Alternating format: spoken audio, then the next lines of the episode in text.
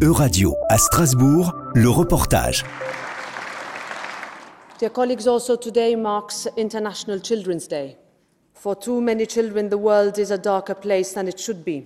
Too many children have been forced to grow up too quickly. Too many children know what it is like to go to sleep hungry. Too few children remember what the inside of a classroom looks like. Le discours de Roberta Metsola lors de la Journée internationale des droits de l'enfant introduit un débat au Parlement européen. Il s'agit de celui sur une proposition de résolution pour renforcer la garantie pour l'enfance. Dragos président de la Commission de l'emploi et des affaires sociales. Pour nous, au Parlement européen, et spécialement pour euh, la comité emploi, c'est très important de donner un message fort qu'on a besoin que tous les États membres euh, travaillent ensemble pour les enfants qui sont en vulnérabilité.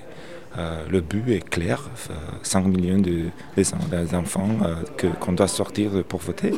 Et je crois que c'est pas seulement une cause qui est une cause morale, il s'agit de droits des enfants, mais c'est un investissement pour le futur. Cette journée donne également l'occasion aux députés européens de rappeler les droits cités dans la Convention internationale des droits de l'enfant, celui d'avoir une alimentation suffisante et équilibrée, de ne pas faire la guerre ni la subir, ou encore celui d'aller à l'école, un droit dont nous parle Saskia Brickmont, eurodéputée membre du groupe des Verts.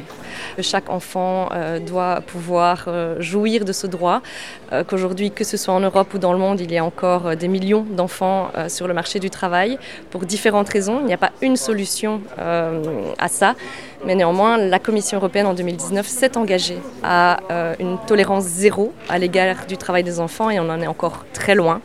Au contraire, depuis la pandémie, il y a une recrudescence du travail des enfants et donc euh, il y a vraiment un phénomène à appréhender beaucoup plus euh, globalement par l'Union européenne. À la sortie de l'hémicycle, Fernando Morales de la Cruz, militant en faveur des droits de l'homme, nous parle de son combat pour l'élimination du travail des enfants notamment dans les chaînes d'approvisionnement des pays européens. Today, on World Children's Day, I'm extremely concerned because the European Parliament is debating the situation of children, uh, forgetting the rights of the non white children, which are actually being exploited and hurt in the supply chains of the European Union. This is something urgent. We need to know how many children are working inside of the European Union.